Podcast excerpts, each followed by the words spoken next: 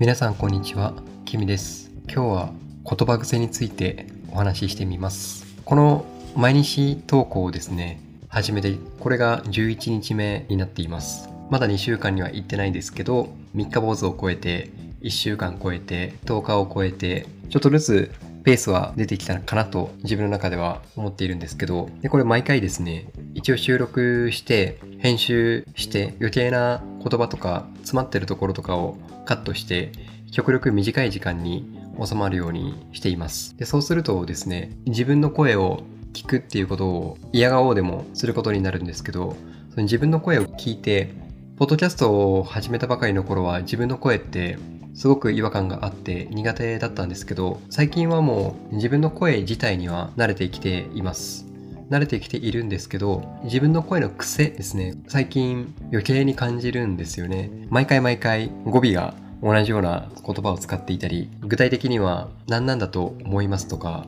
何なんだと感じています何なんだと考えていますとかあとつなぎの言葉でえーとかうーんとかで今こうそう切り替えるときにそうとかなんかでこのなんかっていうのも使うんですよね。そう。すべて自分の言葉のボキャブラリーみたいなのが完全にワンパターン同じパターンだなっていうことに気がついてでこれ前ヨガ RIT200 の卒業試験を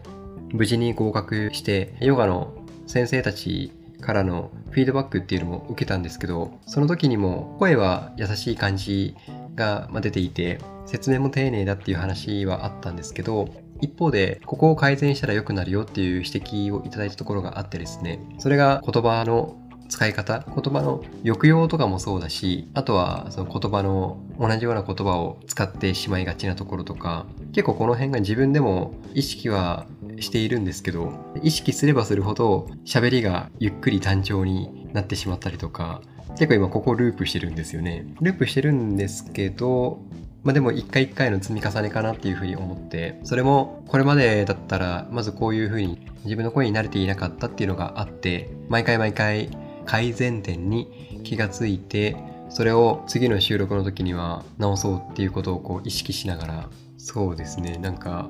これに何の意味があるかはわからないんですですけどでも今はなんとなく自分の中でこれが必要な気がしていてですね始めているところです。なので言葉癖なかなか自分の喋ってる音声聞く機会っていうのはないので客観的な目線って持ち持ちづらいんですけどでもこうやって収録したものを聞くっていうのは紛れもなく自分のことを客観視できる客観的に見聞きすることができるなんかちょっとやってて面白い趣味だなっていうふうに思っていてですね。20代の時はブログとかを一生懸命がん頑張ってというかブログたくさん書いていたりしたんですけど30代、うん、今はこのポッドキャスト音声配信っていうのをちょっとコツコツやっていきたいなというふうに考えているのでまたちょっと引き続き収録ちょっとずつ積み重ねていきます。多分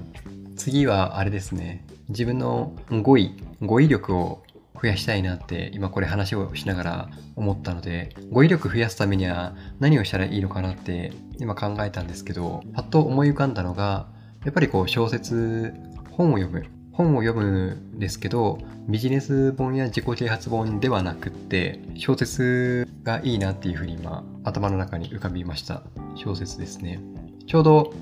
これから直木賞今候補作発表されているので、えー自分も直木賞の候補作ちょっと読んでみようかなっていうふうに。あとは自分以外の人が喋っている言葉とか